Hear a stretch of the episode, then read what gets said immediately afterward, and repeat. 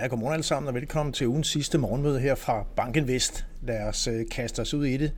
Vi har jo her til morgen fornøjelsen af at have Camilla Sørensen med os på morgenmødet.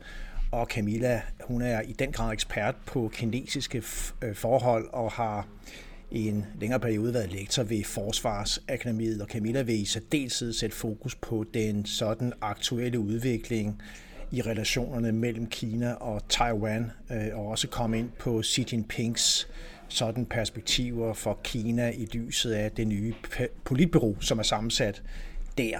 Øh, vi har jo set temmelig stor markedsvolatilitet ud af Kina i kølvandet på netop sammensætningen af den nye politiske topledelse i Kina. Så der er masser at tage fat på, så tag endelig og blive hængende her, når jeg lige har givet jer den sædvanlige morgenopdatering på markedet. Vi skal også lige have en kort reklame på et indslag, vi har her på mandag. Mandag morgen, der kommer vores kollega Mikkel Soppe nemlig ind. Øh, Mikkel sidder en del af det globale aktieteam, og øh, han vil fortælle om vores øh, kommende nye produkt, BIX, USA-aktier ESG, som han vil gå grundigt igennem her på mandag. Og med det, lad os lige se på markederne. I går så var det endnu en centralbank, der satte renten op. Det var nemlig den britiske centralbank, som satte renten op med 75 basispunkter.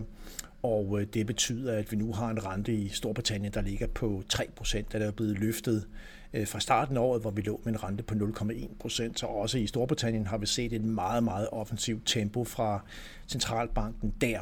Og øh, det er altså noget, der begynder at kunne mærkes på den britiske økonomi. Øh, prognoserne for væksten i 2023 øh, falder ret tydeligt. Nogle af de mest sådan, negative prognoser hedder i øjeblikket en tilbagegang i økonomien på øh, 2%, altså en negativ BNP-vækst på 2% i 2023.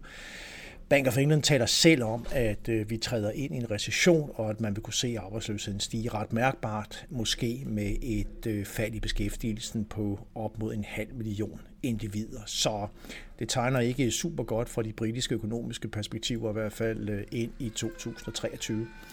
Det er klart, at vi jo i den grad har fokus på centralbank verden, og de næste store møder, jamen det vil være Fed, som har sit centralbankmøde den 14. december, og så er det ECB, der har sit møde øh, den 15. december. Og øh, der er altså forventninger om, at begge centralbanker, både Fed og ECB, vil sætte renten op igen. Det er helt oplagt. Spørgsmålet er, om det bliver 50 basispunkter eller 75 basispunkter. Øh, vi hælder selv mest til 50 basispunkter, markedet ligger priser sådan godt og vel 60 basispunkter, så det ligger altså et eller andet sted midt imellem de 50 og 75 basispunkter. Så får vi se, hvor højt øh, vi kommer op. Interessant at notere sig, at den britiske centralbank i går signalerede, at renten formodentlig ikke vil stige lige så meget, som det, der egentlig er priset ind i, i markederne. Ikke desto mindre så ser vi altså, at obligationsrenterne trækker op på det her tema. Og i USA, der er vi igen op godt over de 4% på den 10-årige rente. Vi ligger på 4,14%. Vi var her for en uges tid siden nede omkring 3,9%, så altså stigende obligationsrenter.